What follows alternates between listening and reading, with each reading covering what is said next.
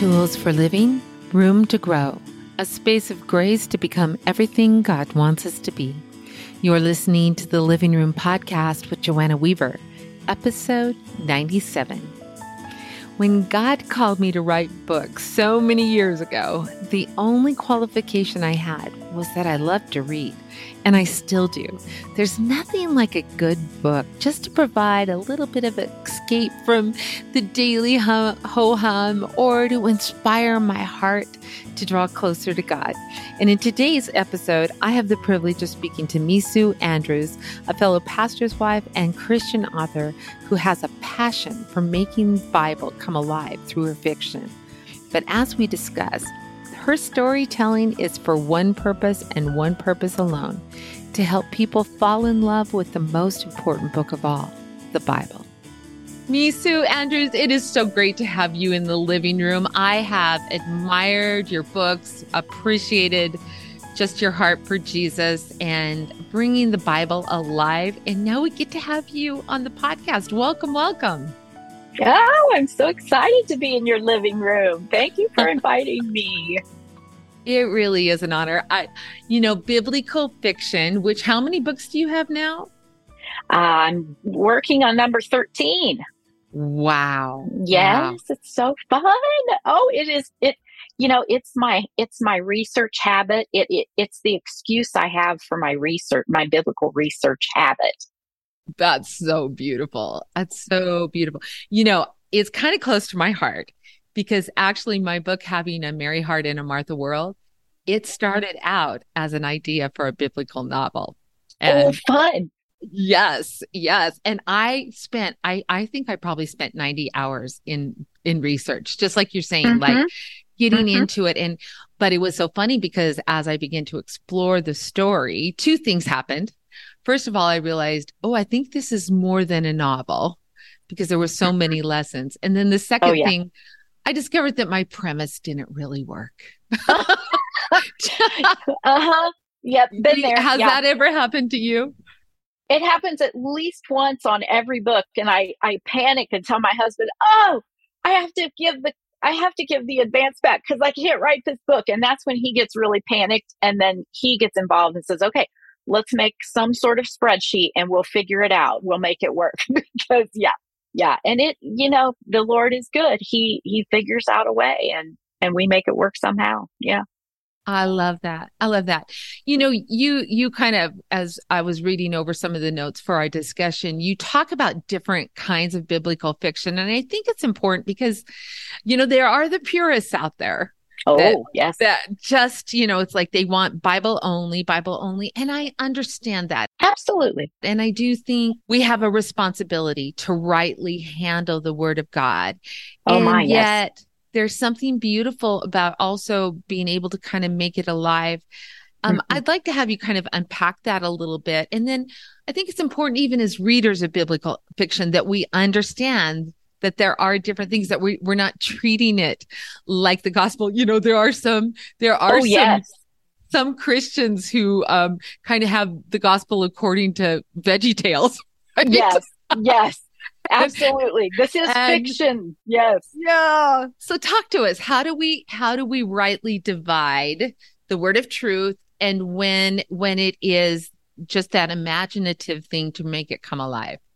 Yeah it you know it is a fine line and it's tough sometimes um but i i like to say i i do it with a three layered approach. So um before i write ever ever any story um i try to get really really grounded in the scripture. And that is the foundation. That is the capital t truth and so anything, if you ever find anything in my, in my books that is, is that, that you feel contradicts scripture, that is, that is not intentional. So that, that is not in there. Um, no, no, no, no, no. So truth is scripture. It is unchangeable, unalterable. Uh, that is the foundation of every story. And then I do the research, and that comes as historical fact. And fact is debatable. As yes. you found out, probably uh, find out regularly in all of your research, you know, academics and scholars, they like to argue about things and they find all sorts of different things when they do this very ancient research. And so they, I have to read really widely and listen to lots of very contradicting opinions and somehow find a golden thread in there that makes sense with what I read in scripture as the truth of that story. Yeah. And sometimes I have to take the whole counsel of scripture, Old and New Testament, what I feel like God is saying as a whole, and take that into account with that golden thread of what all the scholars and academics are saying. And sometimes even the dates contradict each other. So I have to kind of, okay, let's say it's about this date, or let's say it's mm-hmm. about this mm-hmm. era of time, especially when I'm doing Egypt, because oh, these Egyptologists, they find one thing and it tells them this, and they find another date and it tells them this. And so, you know, we just kind of throw a dart at it and hope it hits approximately the right dynasty, you know. So, and then we take, so we build onto this foundation with the building blocks of fact, quote, fact mm-hmm. that we find with that golden thread. And then we fill in with fiction to try to hold that all together to make this house that feels real. Right. So when we read biblical fiction based on the Bible's truth, we have to be willing to give up some of our Sunday school images. Yeah. And then really look at the Bible then, put put away the fiction. Yeah. And open our Bibles. Yeah. And read God's word for the truth. That's my whole that's my whole goal in writing fiction is because I want to stir the curiosity mm. and send people to their Bible. I don't I don't want them to end on my book. My book right. that's just for curiosity's sake. I want you to end on your Bible. I want you to stay there. I want you to dig in deep. That's what I want. I love that. I love that. You know, it keeps coming to mind just the importance of kind of having a sanctified imagination. Oh, yes. and a sanctified curiosity to where we're willing to kind of have our um, preconceived ideas challenged, especially only, I, I, I think only by God's truth, you know, where we're, you know, where all of a sudden we're like, wait a minute, is that in the Bible? Like you say, we go to the word and we go, oh, yeah. and, oh, and I think, is I think for me, biblical fiction has helped me um, approach the word w- with more of that imagination, like to be able yeah. to put myself in that spot, think of all of the the feelings. You know, it's so easy to make judgments against some of the Bible characters because right? we don't really let ourselves live in their situation and and mm-hmm. go, okay, yeah so those Israelites, those is they're just so complaining. But wait a minute, it's hot and it's dry and you've left everything you know. You know, all those things. Not to excuse their unbelief or their struggle, but to also go, okay, wait a minute. In my own mm-hmm. struggle with unbelief, I see what's true around me, but what remains true of God. And that's what's so powerful about biblical fiction. The thing that uh, the thing that I love is and for my own study is that it slows me down. Yes. It slows me down. I can read two or three verses in Genesis and it just, it bowls me over. I'm like, oh, I never saw that before. Yes. Because, because they are real people. I write biblical fiction about real people. Right. They're no longer, they're not fiction. They're not imaginary characters. You know, it's hard for me to say they're biblical characters anymore. They're biblical, they're biblical people. People. Yeah. These are historical people. They lived and breathed. Adam and Eve are no longer just people on a page in a storybook. They lived and breathed. Are you kind of like me? Like, I'm like, okay, when I get to heaven, I want to see Jesus big time. But oh, of course, yeah. I can't wait to meet Mary and Martha. I know. Yes. yes, these people. And I'm like, ooh, I was really hard on Solomon in my in my second book. I mean, I was really hard on him. My editor, I was I was so hard on him in my first draft. And it was about the time I was writing it about the time that Charlie Sheen was going through his really wild years and oh, several years. But anyway, and so she every time I'd be really overly harsh with Solomon, it, she'd write in the margin Charlie Sheen, and I'm like, oh yes, I shouldn't have said that. I'm so mm-hmm. sorry, Lord. He he was your beloved. You called him, you know. Yes. Oh, he was Jedidiah to you. He was beloved of yeah. the Lord. I have to remind that when I'm talking about Solomon. And so what I think is, oh, all these people that I've been really hard on in my biblical fiction. Ooh, I wonder if they're going to be in heaven and fuss at me that I was so hard on them.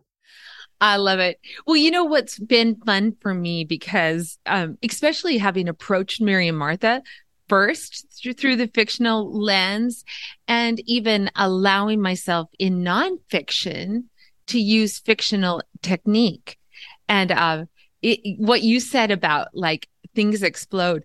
You know, I, I've lived in four little verses of Luke chapter 10, 38 through 42, and then some in John 11 and 12. And I still, like, there's still principles from the story of this family from Bethany that continue to blow my mind. What's some of the stories that have stuck with you?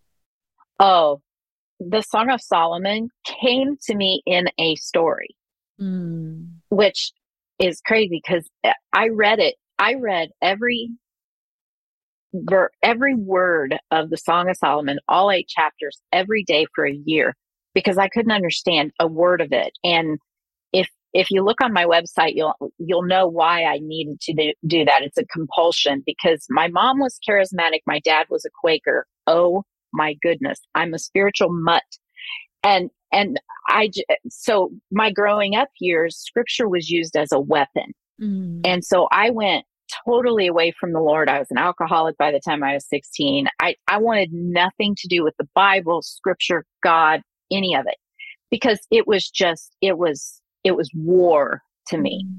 And and so anything i can't understand in scripture it just i gotta know i gotta understand.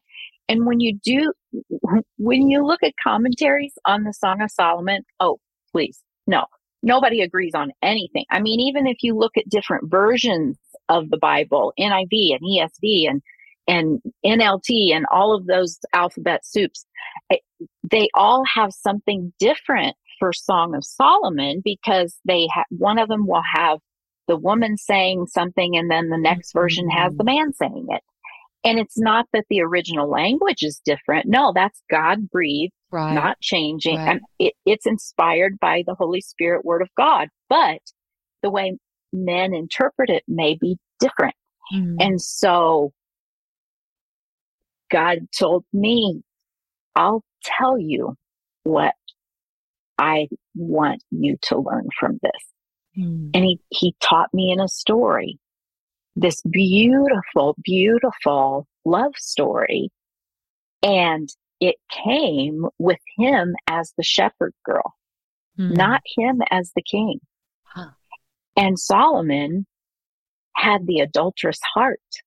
Mm. And the shepherd girl came after his heart and wanted to be his only love. Mm. And I'm telling you what, it totally changed my relationship with Jesus Christ. Mm. And I had been, a, I was a pastor's wife. I had been a Christian for years, but that year was so formative, not only in my writing, but in my relationship with who Jesus was I felt, I fell in love.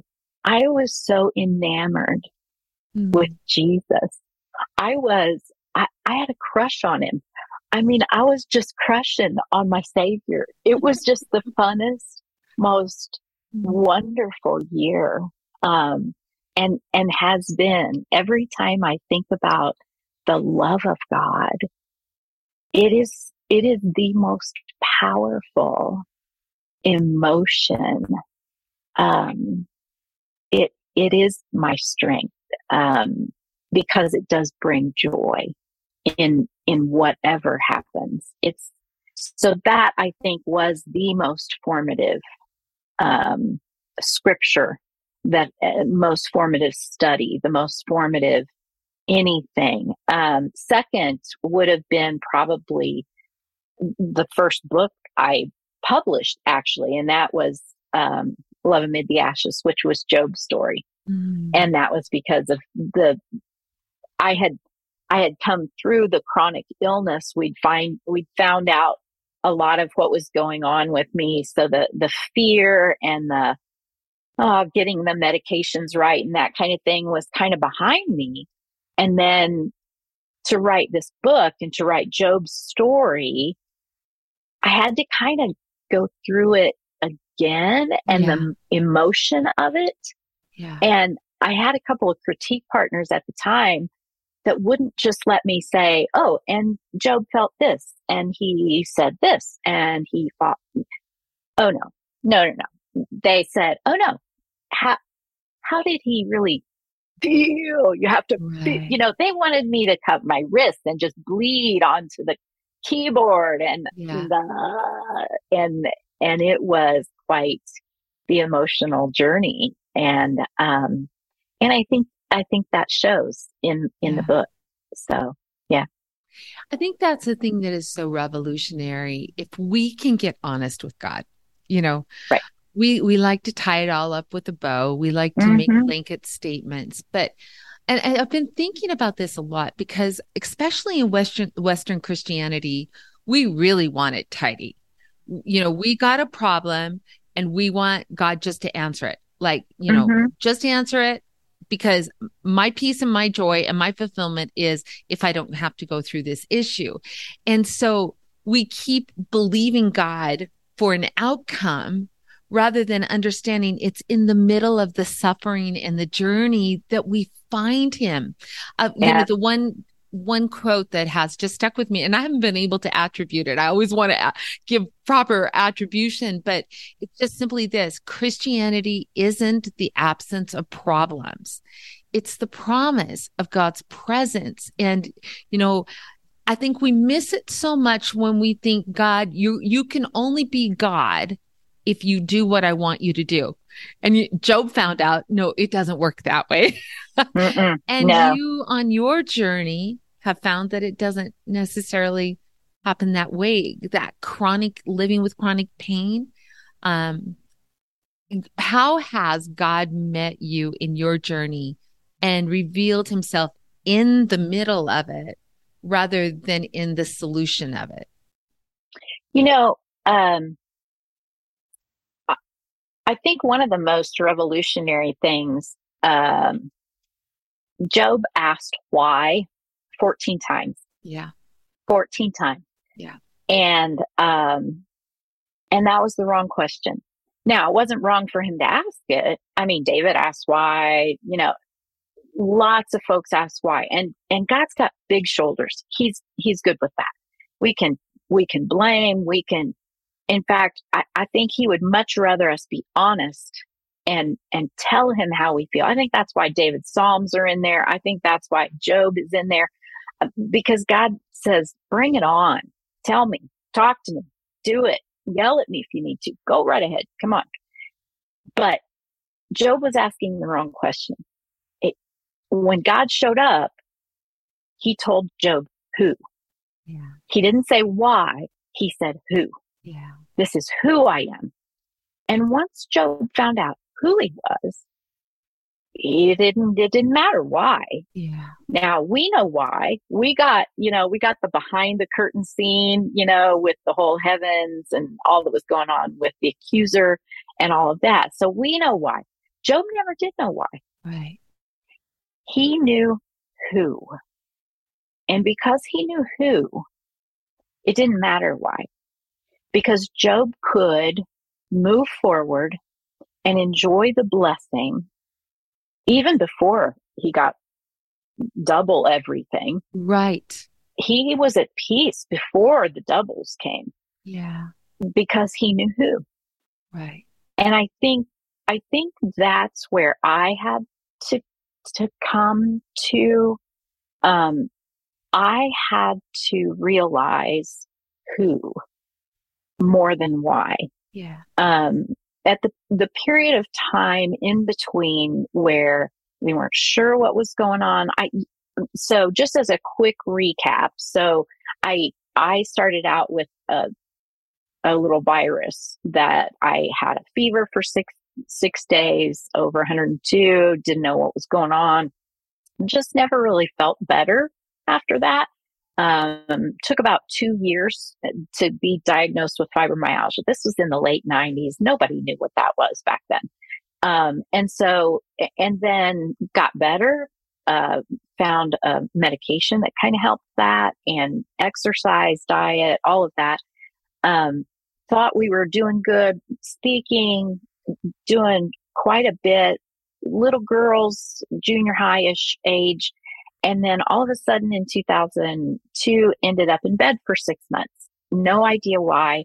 Um, had had some migraines that were kind of odd, had some numbness um, in my body, and and didn't know what was going on there. And um, so finally in 2000, I think it was things are getting foggy now, but 2005, I th- think 2000 I don't know, it doesn't matter, but Mayo Clinic diagnosed POTS, postural orthostatic tachycardia syndrome and chronic migraine. So since 2005, I have dealt with a couple of chronic illnesses and then daily migraines mm-hmm. since mm. 2005. And so, you know, we've found some medications that help so that I'm, you know, at least functional. I don't do a lot of speaking anymore. I, I have learned that I now teach through writing. Yeah. And I do biblical fiction in my teaching. So I do edutainment. That's what we call it. Like edutainment. It. And that I don't, I didn't coin that phrase either. And I wish I knew who to uh, attribute on that too. But, um, eh, but had I continued speaking and not writing, I wouldn't have reached nearly the amount of people yeah. that I can with books. See, and that's the thing. We can trust God with our journey. I mean, I wonder, you look at Paul's life. He's having like this incredible ministry. And then mm-hmm. he is, he's shut down in prison. But would we have any of the New Testament, half the New Testament, had he not been what looked exactly. like an injustice? What looked yep. like a mistake. And I think I really wonder how many times we miss the potential in the problem. Mm-hmm. You know, and yeah. and we're we're kind of railing against God or even railing against Satan. And that has been fascinating to me as I've studied Paul's life. There's only one time that I can find where he rebuked Satan. Instead, he said the the holy we thought we were going to do this but the holy spirit kept us from going there. And can i can i receive the limitations god puts on my life as a gift and not a punishment? Uh-huh uh-huh. And and i think that is here's here was the defining the defining moment i feel like um, with the, the the chronic illness. Now, first, uh, at, at, first there has to be the grieving. At first, there has to be, oh, this is the rest of my life. Are right. you kidding me? You know, first there has to be that. Okay, I've lost something, mm. and and there has to be working through that. I I I don't want to take that away. There has to be that. I agree. But there also then has to be, okay, Lord, what do I know about who you are? Yeah. Who you are. Number one, you are sovereign. Yeah. You know way more than I do. You know everything. You are all powerful. If you wanted to, you could fix this. Yeah. Do you know? Do you care? Yeah. And are you all powerful? Yes, yes, and yes. Yes. Even when it doesn't make sense. And and and and then here's the here's the clincher. Is he good? Yes. Amen. And that's the thing. I that's what I came to in my book was the four unshakable truths. God is good. He loves me. I belong to him and he takes care of his own. But I don't get to say what that looks like. And if I can be at peace with that, then we can and I know this I I agree. We we cannot minimize the pain that we're going through. I just went through a real bluesy time myself because my life doesn't necessarily look the way I thought it was going to look. And God yeah. has chosen to keep me smaller sometimes than I would, my flesh would like to be. But, you know, I want to go back to the story of Job because, you know, as I was writing my book about trusting God, of course, that's the big question, you know, that's, and, and you guys, you just need to probably go read, um, Mesu's book on that because I was like, I, I felt like the Lord said, no, don't, don't get caught in the weeds. It's, that's a whole nother book in itself. And I'm, I don't have the answers for that. Yeah. But here's what was revolutionary for me and where I kind of included Job was, you know, these incredible statements in the middle of his suffering.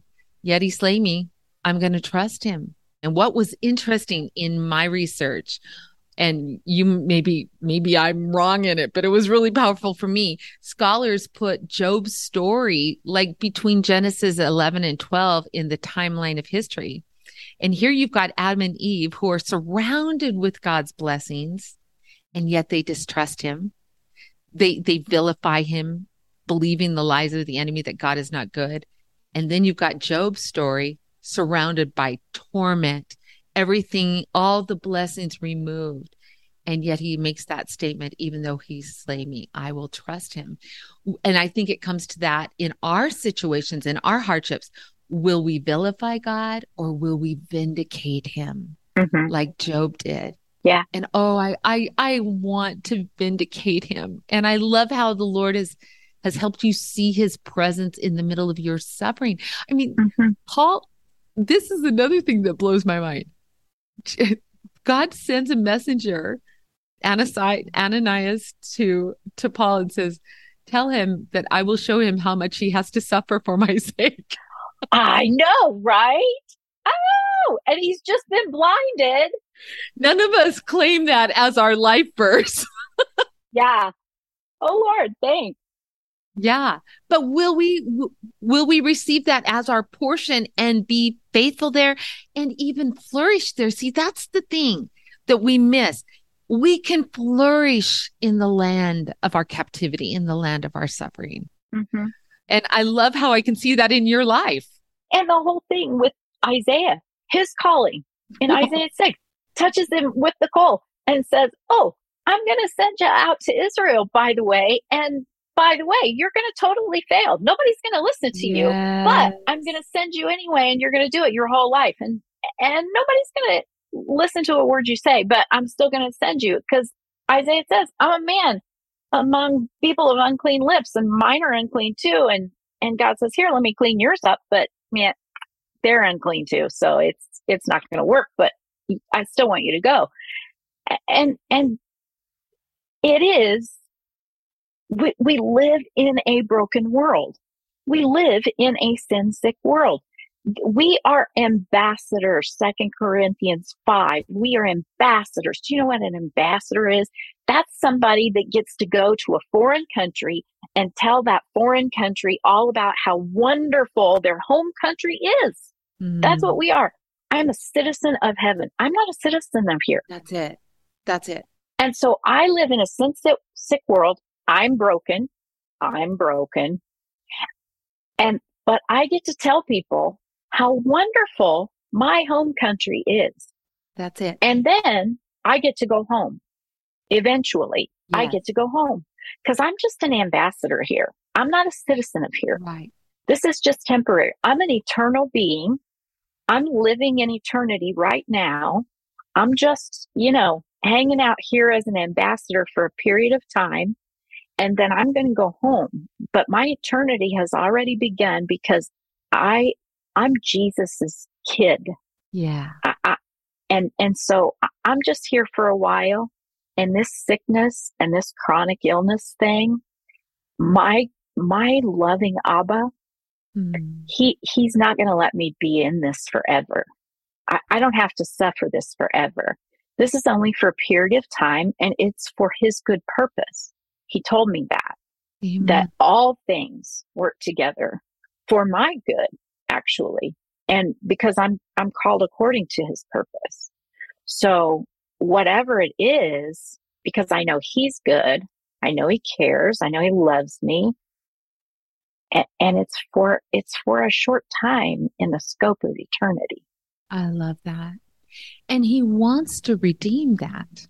He will. He wants to redeem. He he takes the worthless things and he makes them precious.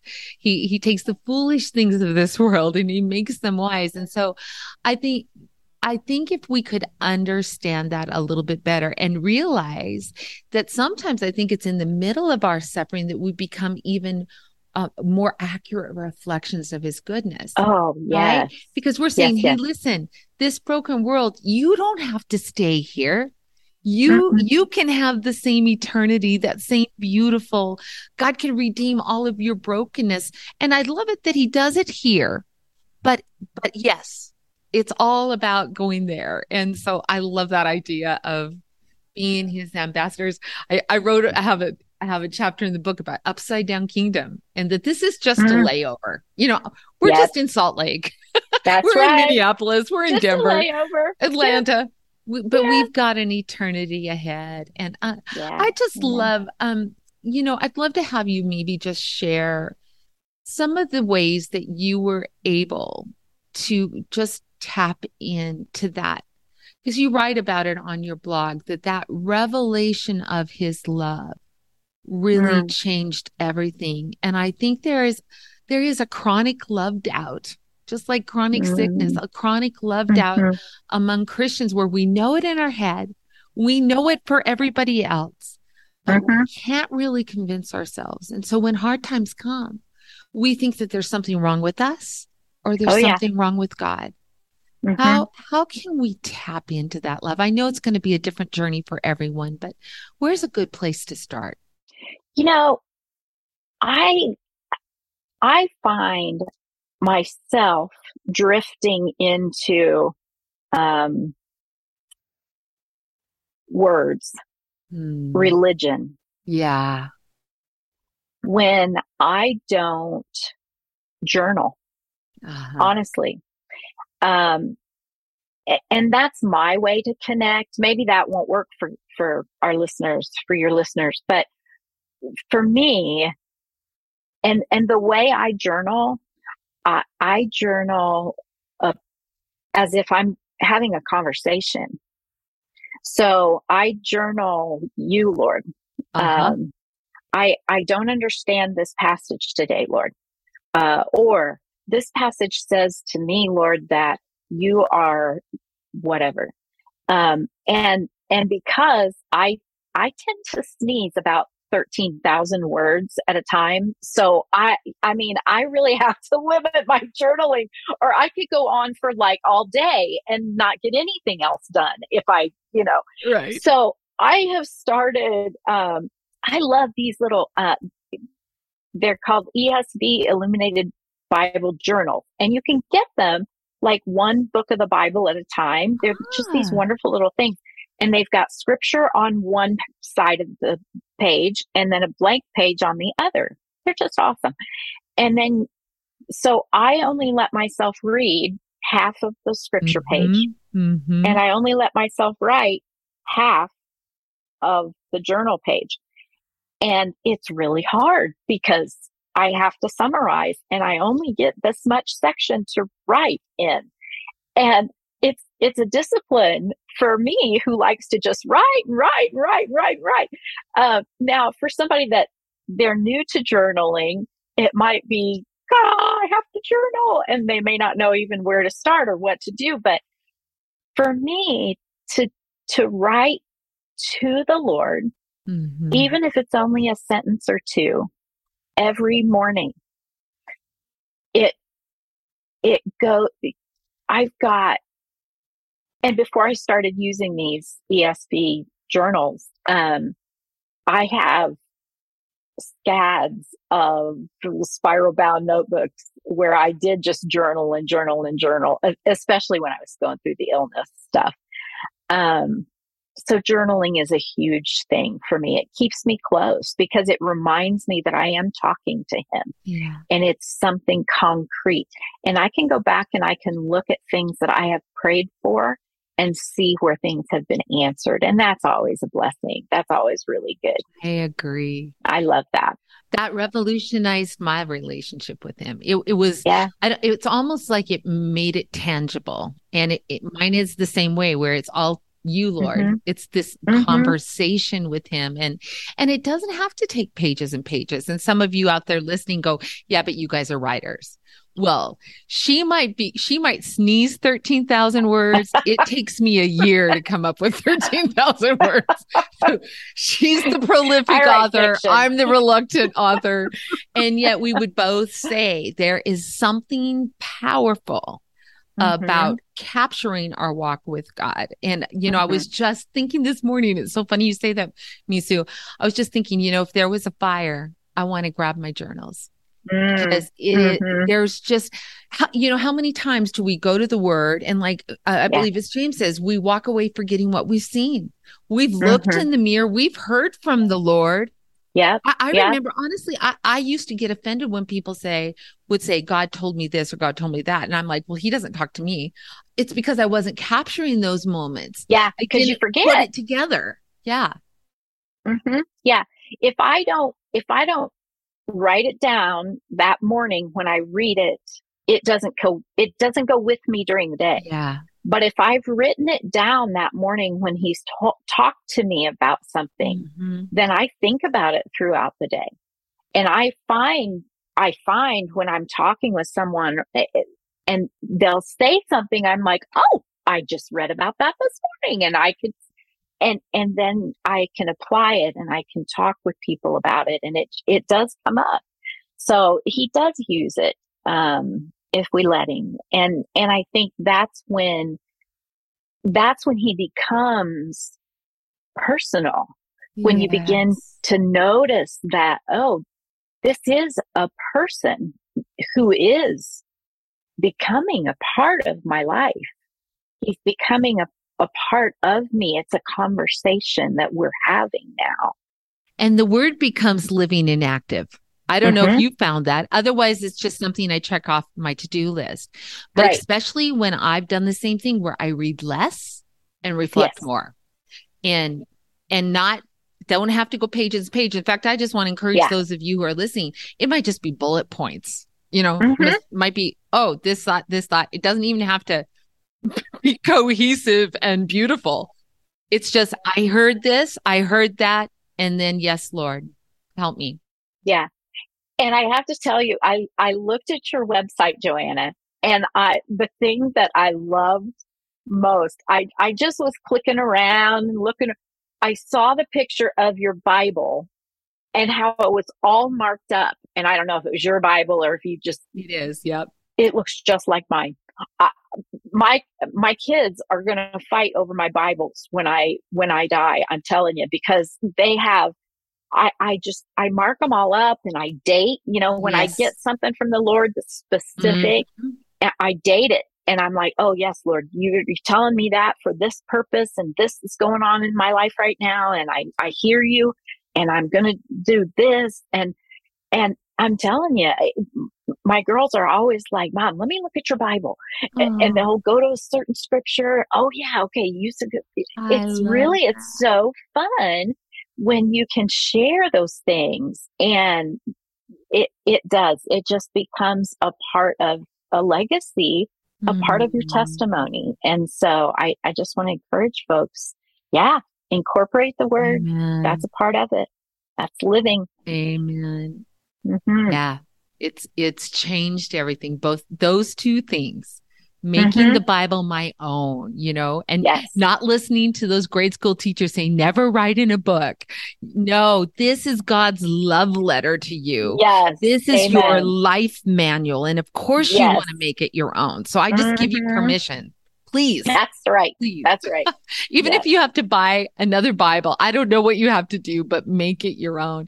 I would just Mm-hmm. love to have you, first of all, tell tell people where they can find more about you and your books, but then I'd love to have you pray over us as we close. oh my pleasure. So you can find me at mesuandrews.com. It's M E S U Andrews.com. And um, yeah, books are anywhere Amazon, Barnes and Noble, wherever. Yeah. All the places. And all those places. Yes. So let's pray. I would yeah. love to. Oh, Father, thank you for this wonderful time. Thank you for Joanna, for her ministry that just reaches from her living room to many, many other places. Thank you, Father, for those listeners, Father, that are hearing our words and that have heard what we've said. Let it, let it go into mm. hearts with your interpretation, Amen. with just, just what each one needs to hear, Jesus. I pray, Father, that you will encourage, that you will speak in a way that is just unique to each individual. I thank you, Father, for Joanna's reach, for her ministry, for her heart. I pray your blessing upon this book, her new book, and uh, for the many, many ways that she ministers to so many people, Father. I just thank you for this time and pray your blessing on it. In Jesus' name, amen. Amen. I sure love Mesu's heart for Jesus and her love for God's Word. You can find links to her book and websites at joannaweaverbooks.com forward slash 097, or just scroll down the page on your podcast player and you'll find the links embedded in the text below. I pray you were inspired to try your hand at journaling your journey with Jesus. There's something powerful that happens when we dialogue our time in the Word with God. As we talk to Him about what He's speaking to our hearts, He not only shows us how to apply it, but our love affair with Him only grows and grows. As we said, don't worry about writing pages and pages in your journal. Just respond to what you sense the Lord is speaking to your heart. Because when we do that, James 125 tells us, if we'll look carefully into the perfect law that sets you free, and if you do what it says and don't forget what you heard, then God will bless you for doing it.